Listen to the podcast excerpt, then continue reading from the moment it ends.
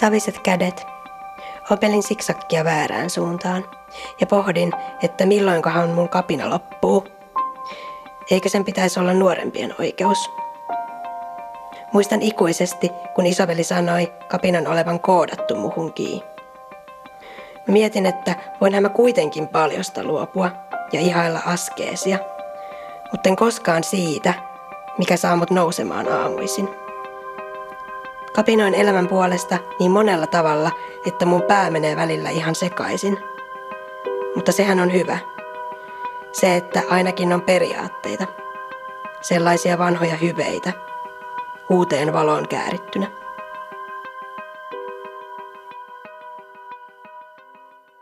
Itse asiassa aika tasan vuosi sitten mä tein mun silloisessa harkkapaikassa ja tavallaan niin kuin, no mä oon freelancer nykyään, mutta tavallaan niin kuin myös yhdessä työpaikassa niin semmoista saavutettavan viestinnän kokonaisuutta. Ja mä olin erityisesti vastuussa niin kuin sen järjestön nettisivujen saavutettavuudesta – Mä tykkäsin siitä ihan sikana, mutta mä tykkäsin siitä myös sen takia, että kuitenkin kun puhutaan viestinnän saavutettavuudesta, niin silloin usein puhutaan niin kuin aisteista ja niihin liittyvistä rajoitteista tai sitten jotenkin vaikka tietokonehiiren käyttöön liittyvistä motorisista haasteista. Ja kun itse nyt en niin kuin tarvitse tollaisia, niin oli siisti taas niin kuin opettaa itseään. Ja mä kävin tosi tarkkaan läpi kaikki fonttikokoja ja, ja näytön värejä ja ihan kaikkia muita, mutta ylipäätään niin kuin siinä jotenkin huomasi, että aivan, että oikeasti saavutettavuus on niin kuin kaikessa jotenkin läsnä, erityisesti niin kuin tällaisena jotenkin sosiaalisen median kulta-aikana, niin pitää oikeasti kiinnittää huomiota siihen, että miten tehdään nettisivuja ja viestintää ylipäätään. Joo, siis mun mielestä tuossa on kiinnostavaa, niin kuin, kuinka aina vaan ne oman vamman tuomat näkökulmat on niitä tavallaan semmoisia automaattisia ja itsestäänselviä. Että ihan samalla tavalla niin kuin mäkin varmasti joutuisin pohtimaan sille, että aa niin aivan tämmöisiä juttuja ja sille, että tekisi varmaan itse kullekin hyvää jotenkin opettaa itseään tämmöiseen. Ja kyllä mä itse asiassa yritänkin tehdä just vaikka sitä, että jos mä liikun tuolla niin kuin kaupungilla vaikka, niin mä yritän jotenkin katsoa sitä vähän silleen niin kuin eri aistien näkökulmasta, että no, mites jos mä en vaikka näkisi, niin miten mä voisin kävellä tästä, kun nyt silleen kiinnittää huomiota tosiaan niihin, jotka silleen siinä joissa havahtuu siihen omaan kehoonsa ja sen ehtoihin.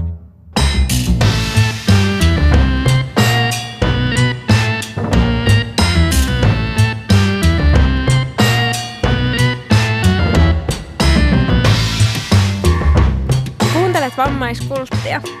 Täällä puhutaan elämästä vamman kanssa, mutta ei vamma edellä. Mä oon Jenni Järvi ja tiedätkö kun pienenä piti kaikilla olla aina mielikuvitusystävä. Ja sit mulla ei niinku jotenkin oikein niinku ollut. Mut sit mulla oli semmonen fiilis, että et no kyllä munkin pitäisi keksiä nyt itselleni mielikuvitusystävä. Ja sit sen nimi oli tylsästi tyyli joku Anna vaan. Ja sit mä en oikein edes niinku nähnyt sitä sit ikinä, kun mä en siis ylipäätään näe visuaalisia mielikuvia päässäni. Ainakaan kauhean hyvin. Ne on aina vähän silleen puolittaisia. Ja mä oon Julena Brandt ja mä oon koko mun ikäni innostunut kiikkutuolaista sekä kaikista tuolaista, joilla voi kiikkua. Ja sitten mä jotenkin huomaan, että mä oon se tyyppi, joka vaistomaisesti kiikkuu niillä tosi paljon. Mutta tämä koskee ainoastaan tuoleja, joilla ei voi kiikkua, koska en Luultavastihan tällä motoriikalla kaadun, jos yritän perustuolilla kiikkua.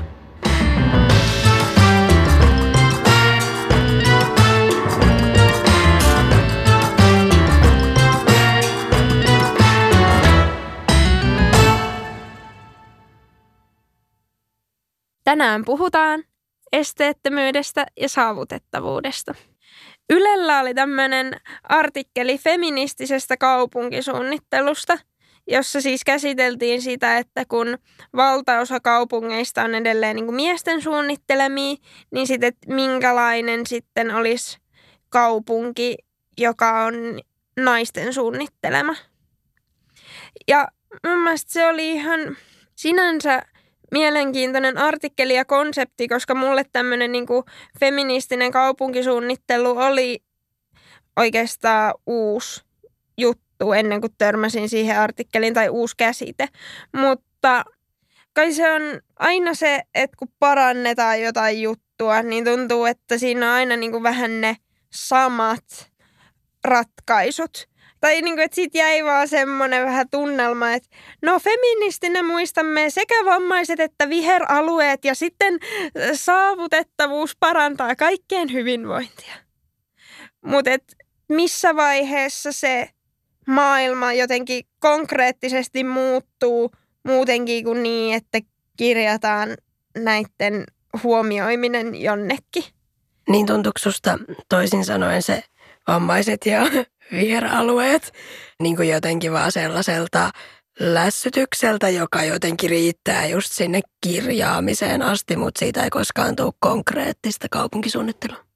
No niin, kun siltä se oikeasti välillä vähän tuntuu, että ainahan sitä niin kuin sanotaan jotenkin ne samat korjausehdotukset, että muistamme huomioida, tai tiedätkö, että et kun se on vähän sille myös vähän sille joka aiheesta, niin siihen voi vastata samalla tavalla, että otamme kaikkien yksilölliset tarpeet huomioon, niin tonhan voi käytännössä vastata niin kuin ihan mihin vaan.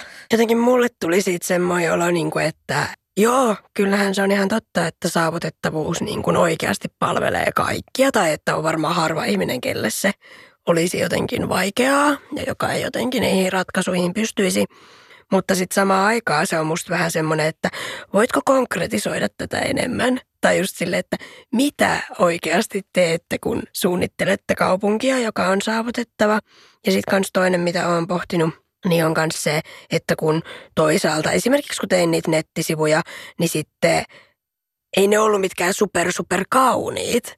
Tai tiedät sä, että myös aina se jotenkin semmoinen estetiikka ja esteettömyys, niin ei ne tarvi olla vastinparei toisilleen, mutta tuntuu, että vieläkin niiden välinen suhde on vähän hankala. Esteettömyydellä ja estetiikallahan on siinä mielessä niin kuin kiehtova suhde, että kun sit sitä aina niin kuin jotenkin ajattelee, että ne kaikki semmoiset apuvälineet pitää olla jotenkin vähän semmoisia isoja ja työläitä. Mutta sen takia mulla jäikin jotenkin mieleen, kun olin muutama vuosi takaperin tuolla Barcelonassa ja sitten siellä oli siellä hotellihuoneessa semmoinen niin kuin kahdesta levystä tehty suihkutuoli, joka silleen niin kuin laskettiin siitä seinältä alas. Ja silleen, että joo, ehkä niin kuin ihan kaikille se ei olisi ollut sille aidosti esteetön ratkaisu, koska se oli sitten tietty vähän ehkä kiikkerän puoleinen siinä niin kuin tietyssä heppoisuudessaan ehkä joillekin. Mutta sitten tässä mä niin kuin vaan pohdin just sitä, että no ei ole tämän vaikeampaa silleen, niin kuin, että tämmöisen nyt periaatteessa voisi lätkästä myös ihan kaikkiin huoneisiin. Että tosta vaan – nostat sen ja sitten niin kun estetiikkakin menee sopivasti jo vähän semmoisen niin kun pohjoismainen minimalismi. Mm, jep. Ja sitten itse jotenkin tuosta tuli mieleen tavallaan, että tuntuu, että varsinkin Suomessa jotenkin halutaan designaa aina kaikki. Mun kaveri sanoi, että täällä olisi ihan sika paljon appeja, kännykkää. Ja silleen, niin kuin, ja mä olin silleen, että aah, niin totta.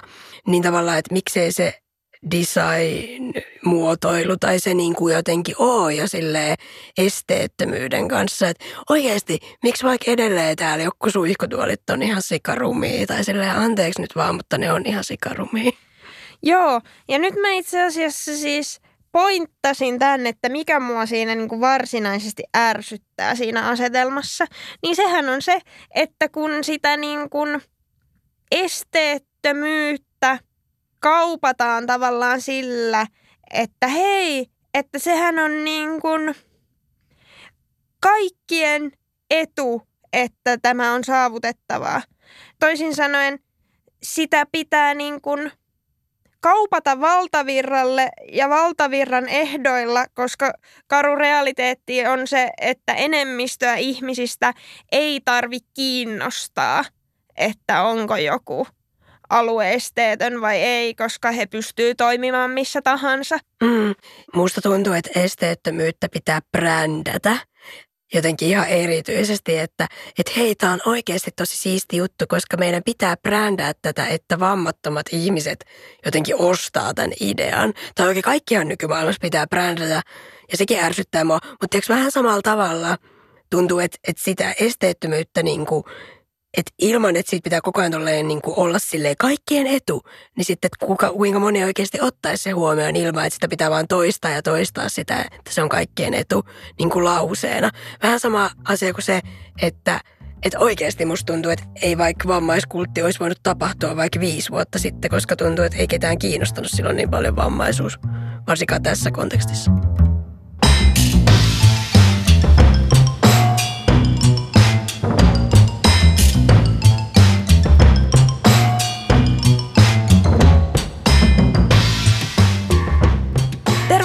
Vammaiskulttiin Amu Urhonen.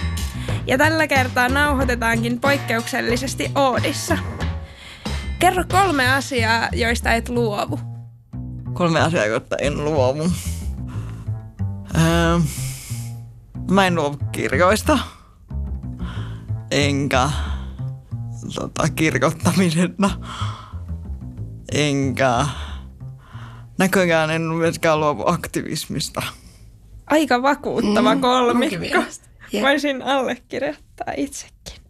Sama, sama, varsinkin sen vikan. Tervetuloa Amo munkin puolesta. Tota, sä oot vammaisuuden vaiettu historiahankkeen projektipäällikkö. Mistä siinä hankkeessa on kyse ja miksi se ylipäätään aloitettiin?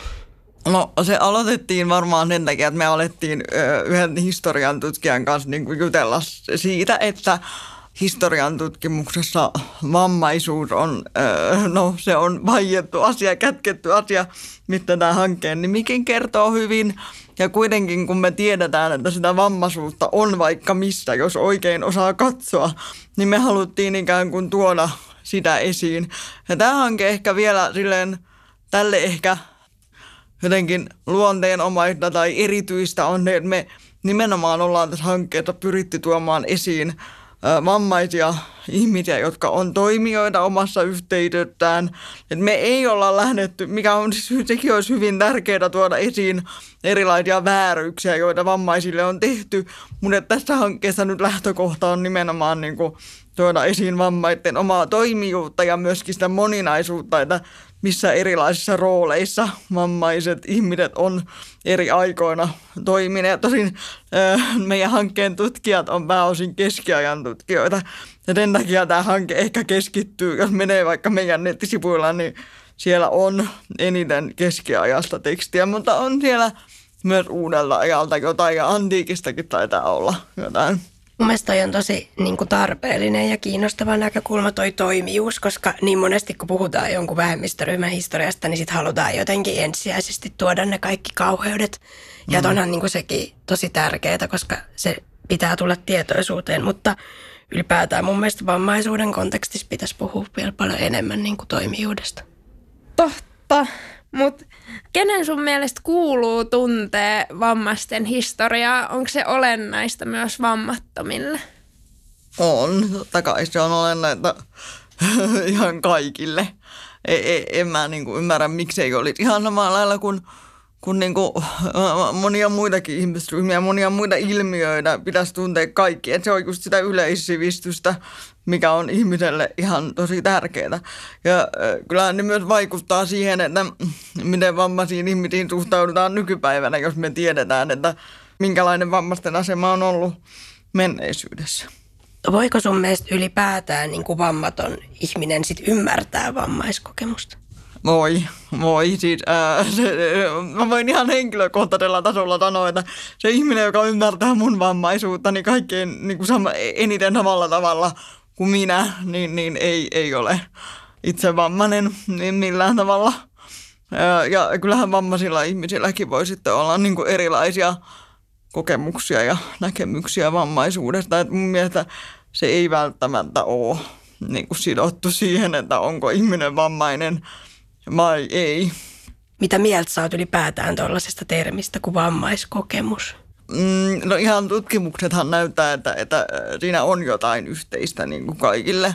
Että vammaiset ihmiset esimerkiksi kokee äh, syrjintää paljon enemmän kuin, kuin ei-vammaiset ja vammaiset ihmiset kokee enemmän sellaista niin kuin, e, ulos sulkemista enemmän kuin, kuin muut ihmiset noin keskimäärin. Niin kyllä mä niin kuin uskon, että se on ihan relevantti termi tietyissä yhteyksissä, mutta täytyy samalla ymmärtää, että se on hyvin moninainen asia. Et ei, ei ole niin kuin yhtä vammaiskokemusta, vaan ehkä pitäisi puhua jotenkin sille vammaisuuden kokemuksista, siitä moninaisuudesta.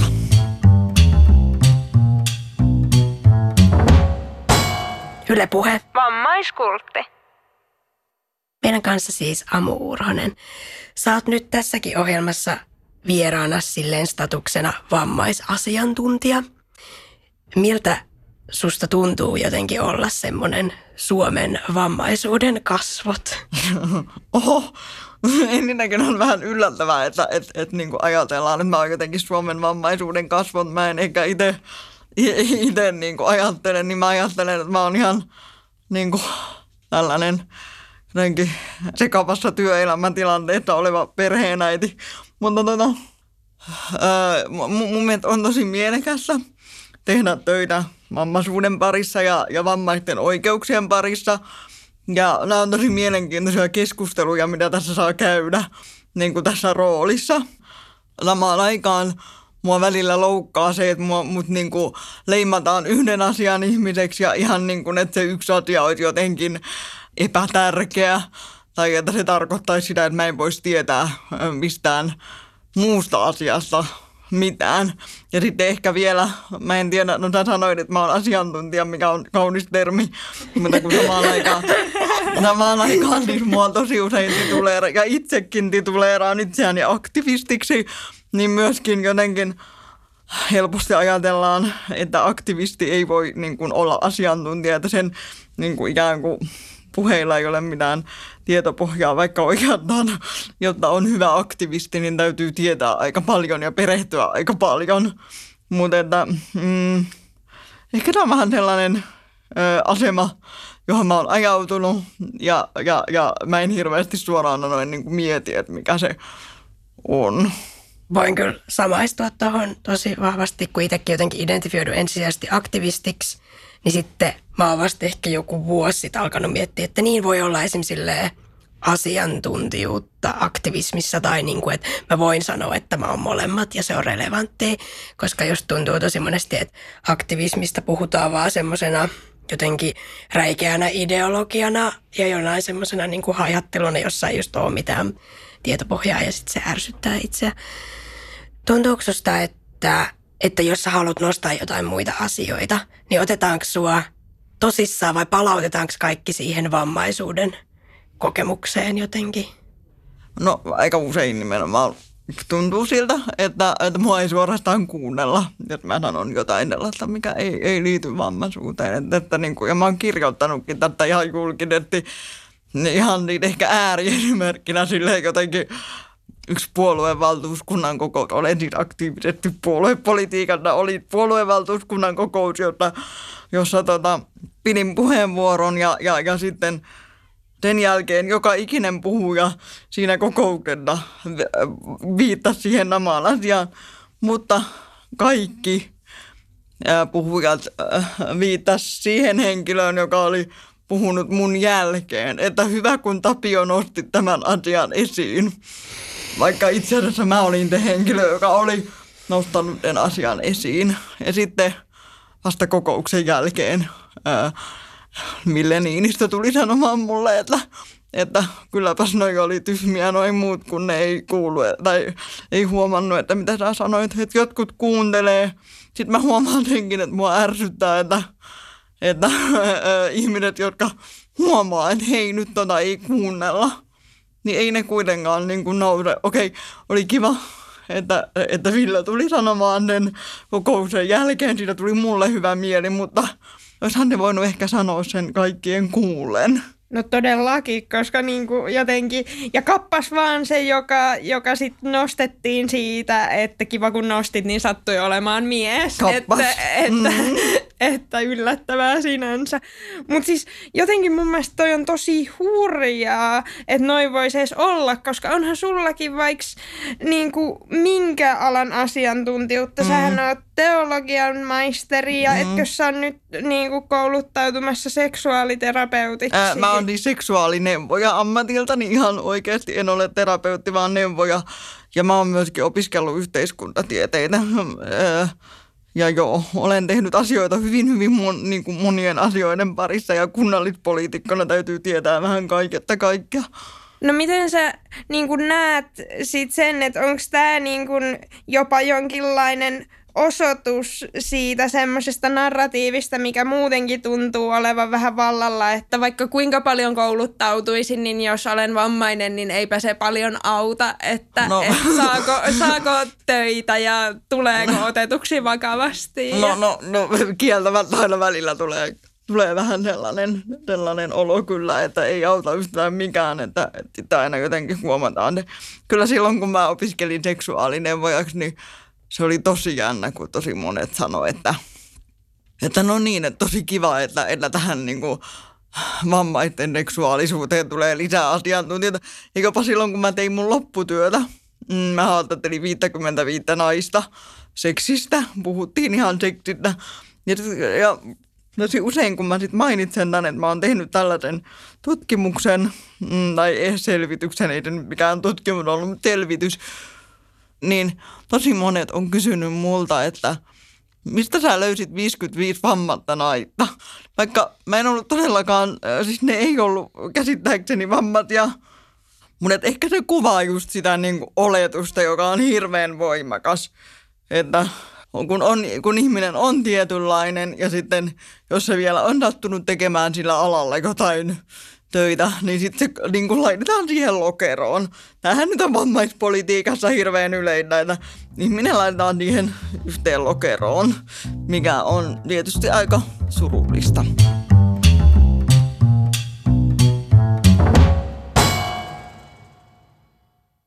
Vammaiskultissa vieraana tänään Amu Urhonen – Miten sä koet sen, että vammaisen ihmisen perustarpeet on niin vahvasti niin kuin poliittisen päätösvallan piirissä?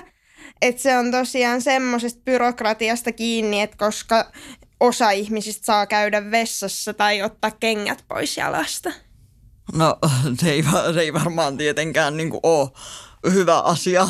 Tai tietenkään ei ole koskaan hyvä asia, jos sellaiset asiat on ikään kuin tarveharkintaita. Ja toki me, mä voin kysyä, tai mä oon monta kertaa miettinyt, että mitä varten vammaispolitiikassa, kun me puhutaan vammaispolitiikasta, niin me itsekin jotenkin sorrutaan puhumaan jotain vessassa käynnittä niin, niin hirveän paljon, jolloin me ehkä vahvistetaan sellaista stereotypiaa, että vammaisen ihmisen elämä on jotenkin vähemmän mm, niin kuin monipuolista ja että kuin kenen tahansa muun. Että se jotenkin näkyy hirveän hyvin siinä, että, että kun me puhutaan vaikka lainsäädännöstä, niin me hahmotetaan, että vammaisuuteen liittyvä lainsäädäntö on yhtä kuin vammaispalvelulaki, mikä on aivan siis paskaa, anteeksi. No niin, joudunkohan mä nyt johonkin lehdistön, tota, no joo, mutta kuitenkin siis niin, nehän on niin kuin tosi kapea näkemys siitä, että missä kaikessa lainsäädäntö ottaa kantaa vammaisuuteen ja vammaisten asemaan. Ei, enkä mä nyt siis sano, että, että meidän pitäisi lakata puhumatta jostain, jostain vessasta käynnistä, mutta jos me, mutta mä uskon, että jos me nähtäis vammaisten ihmisten elämä yhtä monipuolisena, vammaisten ihmisten ö, tarpeet ja toiveet yhtä niin kuin relevantteina kuin kaikkien muiden, niin silloin – ne vessassa käynnit alkaisi hoitua paljon, mm, paljon tota, paremmin ja, ja niistä tuli enemmän itsestäänselvyys. Koska ei meidän niin kuin muiden ihmisten kohdalla tarvitse kauheasti keskustella siitä, että mun kertaa päivässä toikin niin kuin toimihenkilö tuolla nyt voi käydä vessassa. vaan me keskustellaan niitä, että saako se niin kuin kaksi viikkoa palkallista lomaa vai kuukauden palkallista lomaa. Toi oli jotenkin todella niin kuin tyhjentävä vastaus. Oliko tämä nyt jotenkin huono kaiken vessapuheen jälkeen, mutta siis... mutta, siis silleen niin kuin, oli, oli.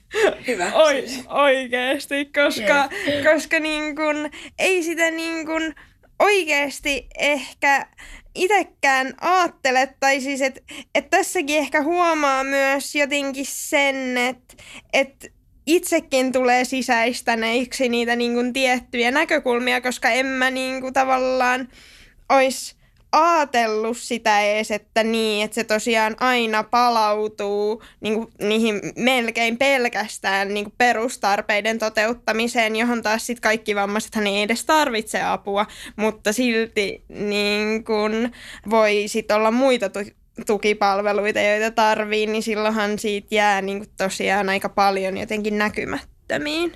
Niin ehkä tässäkin tulee nyt tämä, mikä siinä meidän historiahankkeena on, että me ei ehkä nähdä vammaisia siellä, missä niitä on. Mm. Että vammainen ihminen saattaa tarvita niin kuin tälle, rakenteellisella tasolla yhtä hyvin palveluita, toimeentulotuen hakeminen tai toisaalta – omien niin kuin, oman varallisuuden, joka voi olla hyvinkin mittava, niin hallinnoinnissa. Mutta me vaan niin kuin, junnataan jotenkin siinä ajatuksessa, että kaikki vammaiset ovat tällaisia. Ja että, että niille pitää se minimi, minimi turvata. Mm, mä kyllä itsekin huomaan, että ajattelen jotenkin, tai että itseltäkin, tai just miten sä Jenniina sanoit, että jotenkin itsekin sisäistää sellaista tiettyä näkökulmaa, ja sitten jotenkin on, on aika siistiä nyt tässä saada itsensä siitä kiinni. Mä myös mietin niin kuin vammaisuuden ja jotenkin poliittisuuden kohdalla sitä, että, että onhan se myös jotenkin niin, että, että voihan joku vammainen ihminen vaikka ensisijaisesti tarvita tukipalveluja vaikka mielenterveysasioissa, eikä vaikka ollenkaan vammaisuudesta tai, tai tosi vähän tavallaan, että miten se, miten se niin kuin – miten se jakautuu ja myös, että miten siitä puhutaan just se, että vammaisten kohdalla aina puhutaan erityisesti niin kuin vammaisoikeuksista, mikä on totta kai tärkeää, mutta tavallaan just se, että sekin just niin kuin jotenkin tasapäistää ja sille yksipuolistaa. Niin. Ehkä tässä nyt on tavallaan, kun meillä on tämä, tämä erillissopimus, tämä vammaisten YK-sopimus, niin ehkä se on jopa vienyt tätä tilannetta vähän huonompaan suuntaan siinä mielessä, että vammaiset nähdään niin kuin, yhtenä – tiettynä ryhmänä ja sitten unohdetaan, että oikeastaan koko, tämän koko sopimuksen idea oli se, että, että ne, ne ihmisoikeudet, mitkä kuuluu kaikille, että ne tulisi myös va, niin kuin vammaisille ja että, että niitä pitää käsitellä aina kun käsitellään ihmisoikeuksia. Mutta sitten jotenkin se suunta on niin kuin Suomessa mennyt siihen, että, että yhä enemmän niin kuin mietitään, no mitkä kaikki asiat nyt liittyy tähän vammaisuuteen, koska, se, koska on tulkittu niin, että niistä asioita, jotka koskevat vammaisia, niin pitää kuulla vammaisia, jolloin entistä niin kuin tarkemmin lokeroidaan, että no niin, että mikä asia nyt kuuluu vammais, niin kuin tähän vammaissektoriin ja, ja vaan niihin keskusteluihin otetaan vammaisen mukaan.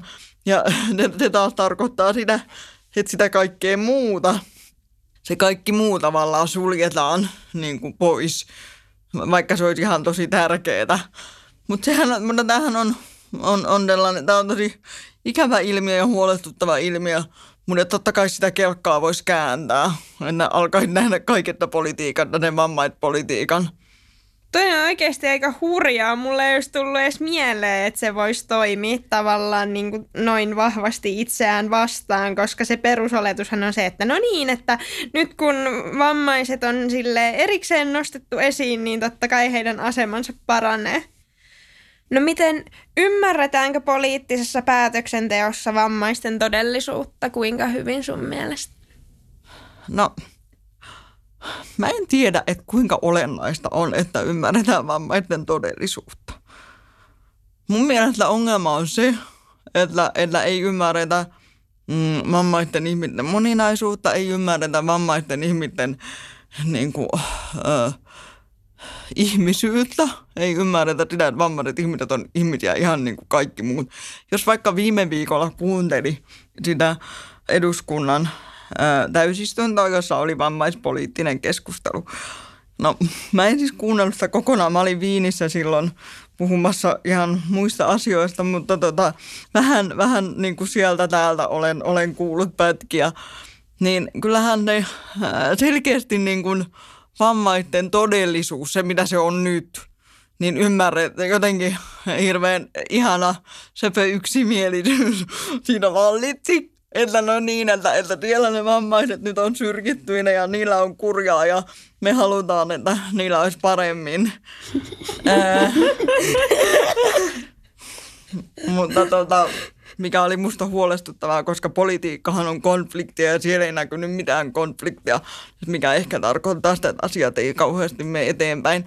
Mutta joka tapauksessa niin ää, ei kuitenkaan niin kun, hirveästi purettu sitä raken, niitä rakenteellisia ongelmia. Ei nähty, että mitä kaikkea lainsäädännössä on sellaista, mikä, mikä asettaa vammaiset ihmiset siihen, siihen asemaan, siihen täysin eristettyyn ja syrkittyyn asemaan, jossa, jossa monet vammaiset ihmiset on. Niin, niin se on mun mielestä niin kuin, mun mielestä poliitikot ei tunnusta sitä, että vammaiset on ihan yhtä lailla ihmisiä, joille kuuluu kaikki samat oikeudet ja samanlainen ää, elämä kuin kaikille muille ihmisille. Se on ongelma. Ei se, että ne, ne näkee, että, että voi vitsi, kun tossakin on noi, noi portaat, että voi niitä raukkoja. Mun mielestä edelleen vammaiskäsitys on ihan helvetin niin kuin, niin kuin, medikalistinen ja se liittyy, puhutaan yksilön viasta ja siitä, kuinka ne yksilö on niin kamala vammainen, että sille ei nyt voi minä ihan liian vähän keskitytään siihen yhteiskuntaan, joka on tehnyt meistä vammaisia, joka tekee koko, joka koko ajan tuottaa vammaisuutta ja joka samalla tuottaa sen tyrkinnän ja ei muuteta sitä.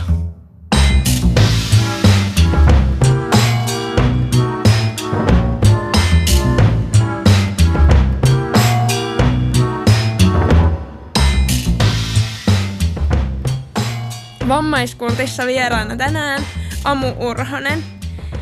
Ähm, sosiaalinen esteettömyys tarkoittaa sitä osallisuuden kokemusta, joka syntyy siitä, että ympäristö tekee tarvittavat mukautukset ilman, että niitä täytyy erikseen vaatia. Näkyykö se sun mielestä tarpeeksi tässä yhteiskunnassa? Ei, ei näy, ei.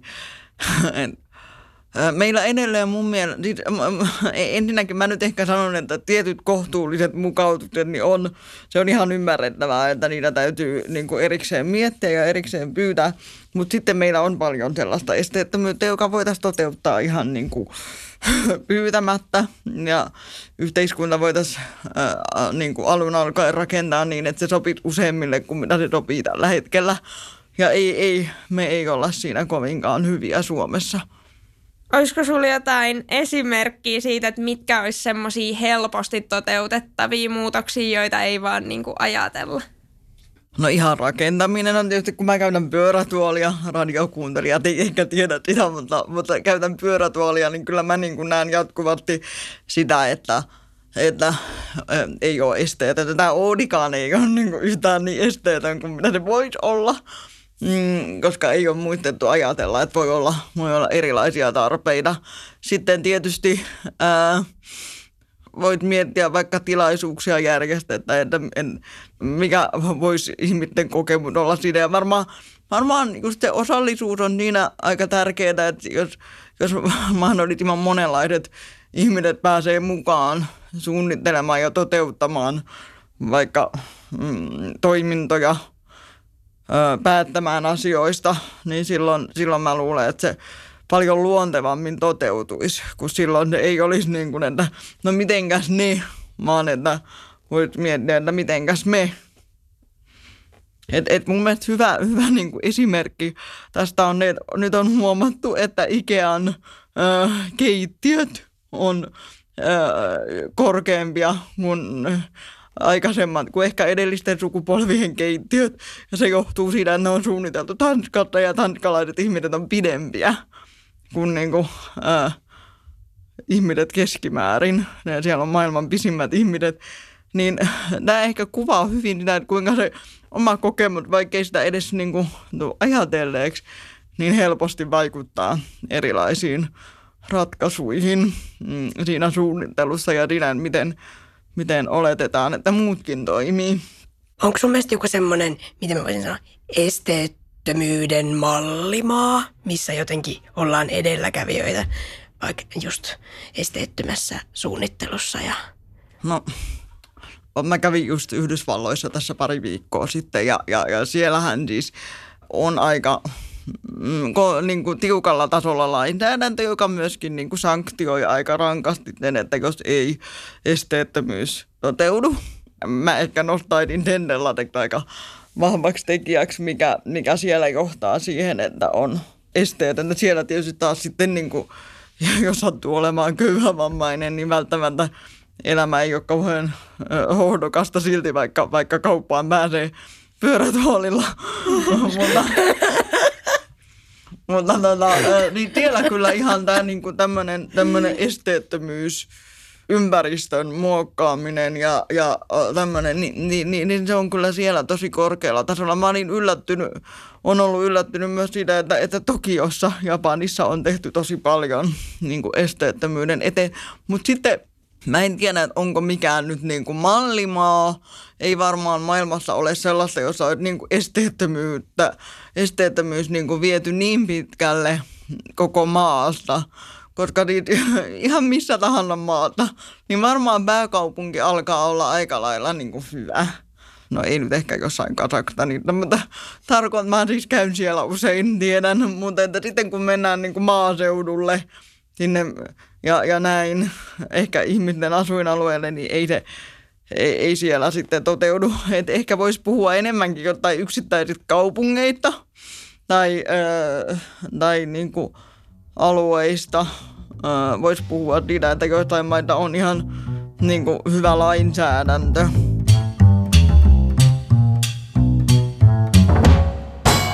Kuuntelet Yle Puhetta. Tämä on vammaiskultti. Me äänitetään poikkeuksellisesti Oodissa ja Oodiahan yleensä pidetään ainakin silleen hyvin jotenkin esteettömänä, mutta sanoit tuossa aiemmin, että ei tääkään ole niin jotenkin parasta, mitä voisi olla, niin mitä, mitä sä niinku tarkoitit sille? Joo, no niin, on ihan täyttää kriteerit, jotka on kirjastolle esteettömyydestä. Siis on olemassa semmoinen tietty tietty sovittu, yhdessä sovittu niin kuin kriteeristö sille, mikä on esteettömyyden vaatimus kirjastoista.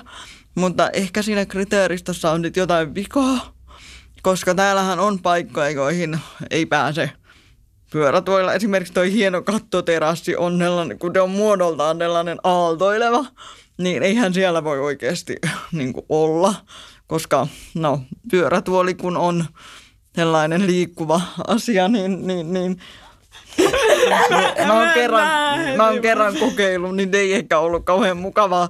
Ja, ja, sitten, ja sitten kun täällä on tällaisia kaarimuotoja täällä sisällä, eikä tavallaan niin kuin mitään merkintää, että miten ne kaartuu, niin sitten joku näkövammainen saattaa hyvinkin lyödä päänsä kattoon. Tässä olisi niin kuin voinut miettiä. Ja nämä, nämä neuvot, nytkin me ollaan tällaisessa ryhmätilassa, niin nämä voisi olla huomattavasti, mm, tai nämä on huomattavan ahtaita, kun vai joskus on ollut täällä niin kuin, että on ollut useampi pyörätuoli paikalla, niin, niin näähän on, on aika ahtaita sitten. Et esimerkiksi ää, nyt, nyt tamperelaisena mä en yleensä ikinä kehu Turkua, mutta silleen jos haluaa nähdä oikeasti hyvän esteettömän pääkirjaston tai tällaisen keskustakirjaston, niin kannattaa mennä Turun pääkirjastoon, jota on niin kuin mietitty silleen viimeisen päälle nämä nämä asiat. Nämä, nämä Oodi oli kyllä siihen nähden niin kuin tosi iso pettymys mulle. Se on kyllä muuten totta, että itse kun asun Turussa, niin ei ole tullut kertaakaan semmoista, mitä yleensä tulee julkisissa tilanteissa, tai siis tiloissa, että sä johonkin juttuun törmäät mm. silleen vähän silleen, aha, ok, tää on tässä. Joo, siellä on tosi, tosi miellyttävä toimia kyllä. Lähtökohtainen esteettömyys ainakin vaikuttaa olevan sulle niin kuin tosi tärkeä periaate ja asia, niin miten sun omalla kokemuksella, niin mitä mieltä sä oot ja tyydytkö sä semmoiseen väliaikaisiin esteettömyysratkaisuihin, kuten johonkin siirrettäviin ramppeihin sun muihin? No tietysti toi riippuu sikäli vähän tilanteena, että, jos mä oon vaikka menossa jonkun ihminen luo kyllä, kyllä mä ymmärrän, että kaikki ihmiset ei voi asua vaikka esteettömässä kodissa. Et silloin mä saatan tyytyä niin kuin jopa kantamiseen, mikä on aina mun mielestä tosi pelottavaa. Ja, mutta jos on kysymys niin kuin julkisesta paikasta, jos on kysymys sellaista, mä tiedän hyvin, että se voitaisiin järjestää niin kuin oikeasti esteettömän, niin, niin kyllä mä sitten niin kuin vaadin. Mä oon aika ehdoton, mä tiedän sen. Uh, mä myöskin ajattelen tosi paljon niin kuin ihan, ihan yksinkertaisesti omaa turvallisuuttani, koska mä tiedän, että jotkut irtoluiskat ei välttämättä niin kuin ole sit, äh, pitkän päälle kauhean, kauhean turvallisia. Että mun mielestä kyllä me eletään yhteiskunnassa, jossa se on ihan hyvin mahdollista. Sitä paitsi mä oon huomannut, että mitä, mitä vaativampi on, niin sitä enemmän myöskin siihen esteettömyyteen aletaan kiinnittää – huomiota. Et mä muistan, mä voin kertoa esimerkin. Ää, tota, meidän puolueessa aina kerrotaan tällaista tarinaa, kun siitä kun ää, Kuopion puoluekokous oli aikoinaan vuonna, olikohan 85, 80, no kuitenkin niihin aikoihin, kun Kalle, oli, Kalle Könkkölä oli kansanedustaja, niitä järjestettiin sellaisessa paikassa, mitä oli semmoinen äh, esteettömyysjärjestely, nimenomaan tämän tyyppinen, joka oli aika arveluttava. Mm, ei Kallen, Kallen sähköpyörätuolille ehkä niin kuin ollut riittävän vakaa ratkaisu. Kallehan oli sitten lähtenyt, se oli käynyt siellä ja sitten oli katsonut, että okei, tänne ei pääse ja lähtenyt kotiin. Ja Ilta-Sanomat oli kirjoittanut, että nyt vihreät syrkivät omaa kansanedustajaa. Ja, ja tota, sen jälkeen meidän puoluekokoukset ei ole kyllä koskaan ollut enää mitään esteellisessä paikassa ja puolue niin kuin, tuntee nämä asiat paremmin kuin minä. Ja, ja niin kuin mä luulen, että jos Kalle olisi aikanaan tyytynyt vaan siihen, että okei, no joo, että leikitään nyt vähän mun hengellä, niin, niin tota, se ei, mä luulen, että mä joutuisin edelleen tappeleen tämän asian kanssa. Tuntuuko susta, että vammaiset ihmiset, jotka tarvii niitä esteettömyysratkaisuja, niin nimenomaan jotenkin tyytyy liian helpolla? Että, että ollaanko me vähän semmoisia, että no otin mitä sain? Tai Tot, jotenkin totta silleen. kai tyydyt. Sitten itsekin joskus tulee tyydyt, koska ei halua olla se hankala tyyppi. Ei halua, niin kuin her- niin haluaa, että musta tykätään – ei halua aiheuttaa. Minä, vammaisillehan hoitaan koko ajan että kuinka kalliita me ollaan, kuinka paljon vaivaa meitä on, kuinka niin kuin rasittavaa, että me aina vaan vaaditaan kaikenlaista. Niin totta kai sitä haluaa jotenkin itse olla silleen huomaamaton ja kiva ja hilpeä. Mutta kolmen hon vammainen, niin. halpa, hilpeä, niin. huomaamaton. Niin, niin. Mun, niin, käytetään tätä sitten, ja niin mulle on jotenkin, mähän on, mähän on siis naimisissa arkkitehdin kanssa, niin jotenkin näiden kymmen, mitä me ollaan oltu yhdessä 12 vuotta, niin kyllä näiden vuosien aikana mulle on tarttunut aika paljon myöskin ymmärrystä siitä, että mitkä asiat on ihan teknisesti mahdollisia. Mä en enää ajat, mä en enää hirveän helposti mene siihen halpaan, kun joku sanoo, että, että tämä mitä sä pyydät, että tämä on mahdotonta, koska mä tiedän, että ei ole. Meillä on ollut sekä vammaisilta että vammattomilta vierailta tapana kysyä tämmöistä vammaisbarometria, että kuinka vammaiseksi tai vammautetuksi olet kokenut itsesi tässä yhteiskunnassa asteikolla yhdestä sataan? Tässä yhteiskunnassa, niin olen kokenut niin, niin, niin kuin koko mun elämän aikana. Mm. Mulla on aika vahva vammaisen ihmisen identiteetti toisaalta mulla on tosi monia muitakin identiteettejä. ja, ja se, sehän on hirmu tilannesidonna, että miten, niin kuin, koska joitakin tilanteita mä en ole ollenkaan niin kuin, vammainen ja joitakin tilanteita olen, olen ihan vielä niin kuin sad, äh, sadat. No ehkä mä sanoin, että keskiarvo voisi olla joku 75. Kiitos oikein antoisasta ja tyhjentävästä haastattelusta amuurhana. Okei, okay, mutta tuntuu, että me päättiin vasta vähän niin kuin jotenkin niin, niin, silleen niin kuin pintatasoa raapaittiin, mutta hyvä, jos teitä tuntuu, että oli tyhjentävää. Niinhän me päästiin, mutta mut 60 minuutissa. niin. niin. Jep, kiitos munkin puolesta. Kiitoksia.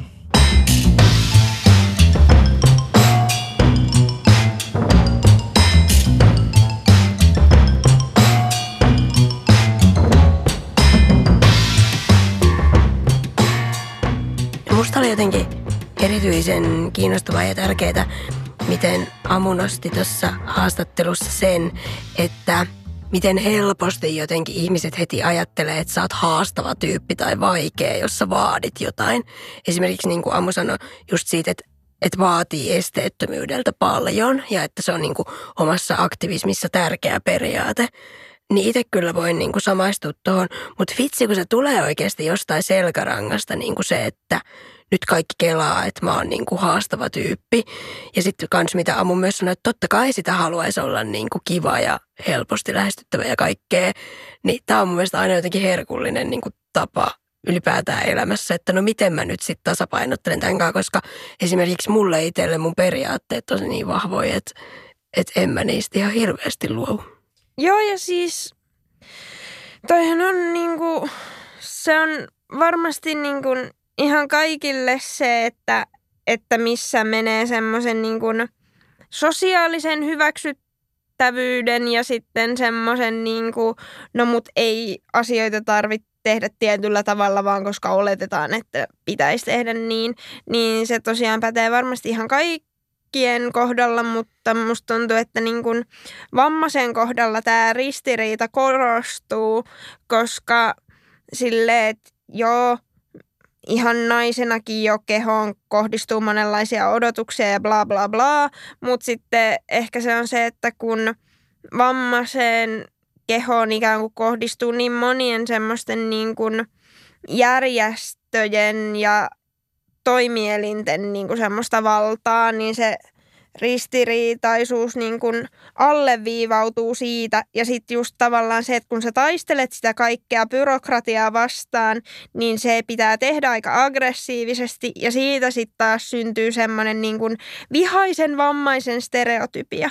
Ja kyllä musta niin kuin oikeasti se, että kun on niin kuin tehnyt tätä vammaiskulttia, niin tavallaan niin kuin huomaa sen, että kuinka absurdisti ihmiset niin kuin kohtelee muakin. Tai siis totta kai mä oon niin kuin aina tiedostanut sen, mutta niin kuin tässä huomaa, että siinä on kuitenkin jotain semmoista, että, niin kuin, että tämä on nyt jotenkin niin, kuin niin kummaa, että, että varmasti mussa on nyt kuitenkin jotain, mikä niin kuin selittää tämän.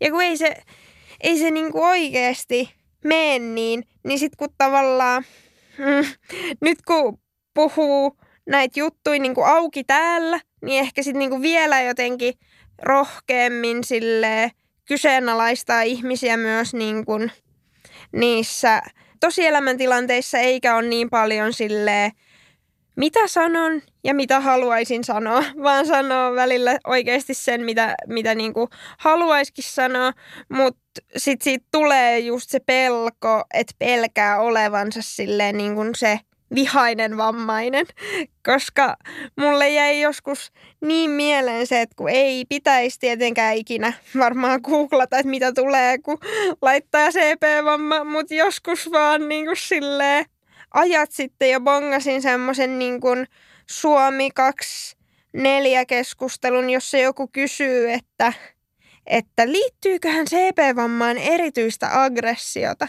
Ja sitten tavallaan se, että, että joku on kysynyt sitä siellä keskustelupalstalla, niin saa mut ehkä näkemään taas sen, että missä se mistä se aggressio on syntynyt. Mutta sitten tämä on just se ongelma, että et miten handlata semmoiset niin sosiaaliset tilanteet, jossa ne kaksi todellisuutta ei vaan kohtaa, mutta se toinen ihminen ei ymmärrä sitä, mistä se syntyy, niin sittenhän se, että jos mä nyt oikeasti on tavallaan se liian vihainen vammainen, niin sitten se on ihan silleen, wow, mistä toi nyt tulee, mitä täällä tapahtuu, niin se on tosi hankalaa. Mm. Ja oon kans googletellut ihan liian nuorena ja herkässä iässä CP-vammaisuutta ja päätynyt mitä mielenkiintoisemme keskustelupalstalle, mutta... Sori, mun on ihan pakko sanoa tähän silleen niin asioita, joita älä tee liian nuorena ja herkässä iässä. Älä katso pornoa, äläkä googleta CP-vammaa. Niin päteekö toi tavallaan myös vammattomillekin, niin kuin, että älkää tekään herkässä iässä, googlettako CP-vammaa? No ehkä enemmän silleen, että jos edustat ryhmää, mutta tota...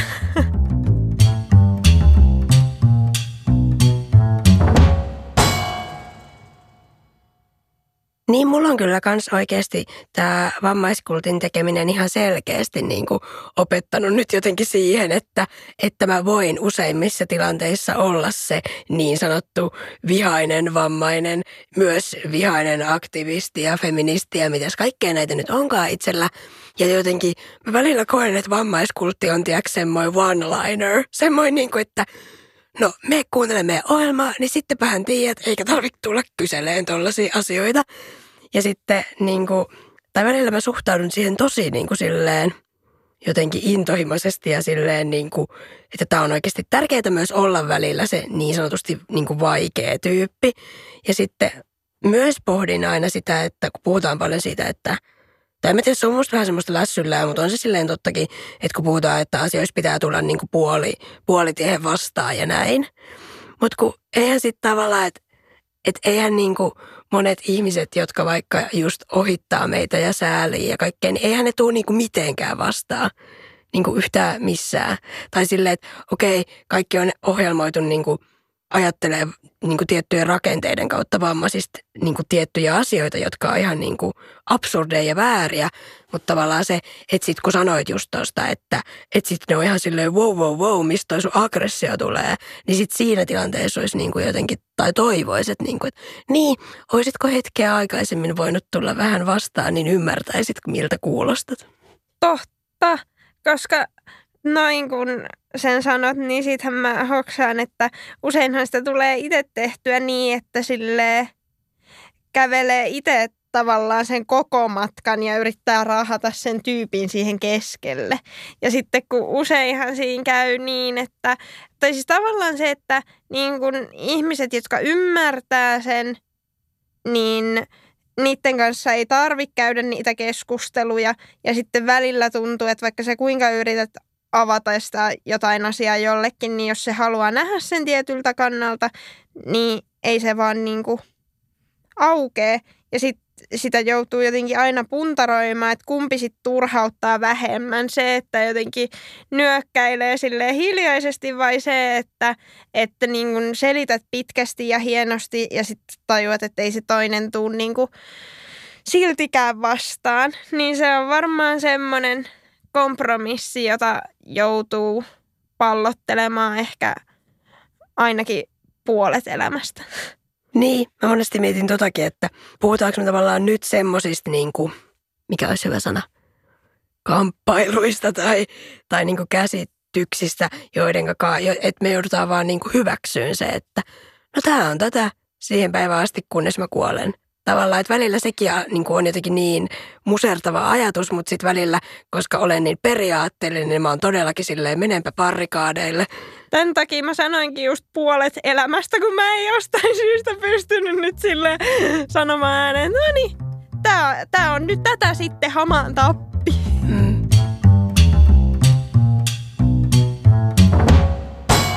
Yle puhe. Vammaiskultti. Viikon klassikko on joku semmoinen asia tai tilanne tai kommentti, mihin me toistuvasti tai ainakin tosi usein joudutaan.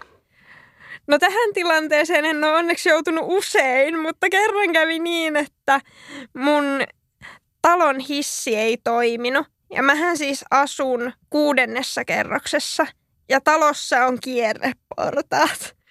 Ja tavallisia portaita mä voisin ehkä kävellä silleen että otan toisella kädellä kaiteesta kiinni ja toiseen käteen kepit. Mutta koska kierreportat on niin jyrkät, niin tässä tapauksessa en sitä sitten uskaltanut tehdä. Et, et siinähän vaiheessa se menee sitten tosiaan jännäksi, koska mun on pakko jättää ne kepit sinne alakertaan, koska mä pidän sit niinku molemmilla käsillä kaiteesta kiinni. Mikä sitten taas tarkoittaa sitä, että kun siinä niinku välitasanteellahan se, niinku se kaide loppuu, niin sitten mun piti silleen niinku, vähän silleen niinku, ähm, tasapainoilla siitä silleen niin kuin, otan seinästä tukea vai saisinko sittenkin tuosta niin kuin, kaiteesta silleen niin kuin, itseäni venyttämällä kiinni silleen ja sitten niin kuin, jokaisessa niissä niin kuin, kuudessa kerrosvälissä mä vaan toivon niin eniten elämässäni, että kukaan ei nyt just avaa sitä ovea rappuun koska silleen, niin kuin, että vaikka olen kuinka sinut tämän rajoitteen kanssa, niin en ehkä kuitenkaan ihan niin sinut, että haluan tässä nyt roikkua tästä kaiteesta jossain epämääräisessä kulmassa. Ja silleen, no terve naapuri, jota en koskaan ole tavannut ja jota ei Suomessa muutenkaan kuulu tervehtiä. niin, niin tota, mutta pääsin sitten ne kuusi kerrosväliä silleen, että kukaan ei avannut ovea rappuun. Somevinkkinä tällä kertaa on Kajaanin esteetön luontopolku. Ja mä olin tästä uutisesta tosi onnellinen, koska tykkään tosi paljon luonnosta ja, ja haluaisin viettää sillä enemmän aikaa. Mutta totuus on se, että mun jalat ei esimerkiksi pysty pitkospuihin. Tai siis pystyy, jos haluan olla tosi kipeä ja pelätä koko ajan, että kaadun suohon. Mutta usein siis en halua pelätä näitä asioita. Ja tämä Kajaanin esteetön luontopolku on suunniteltu kaupungin kanssa yhteistyössä myös niin kuin Kajaanin vammaisneuvoston kanssa. Ja tämä on oikeasti yksi harvoin esteettömiä luontopolkuja, joka on siis ihan reilun pituinen, joka korreloi sen niin sanotun normaalin luontopolun pituuden kanssa. Eli että kun yleensä tarjotaan jotain esteettömiä luontopolkuja, niin paljastuukin, että no on meillä tolleen ehkä max 500 metriä, että siitä voit sitten lähteä patikoimaan. Niin tota, sen takia haluan erityisesti nostaa Kaijaanin luontopolkua, koska tää on ihan huikea ja nyt haluan lähteä sinne.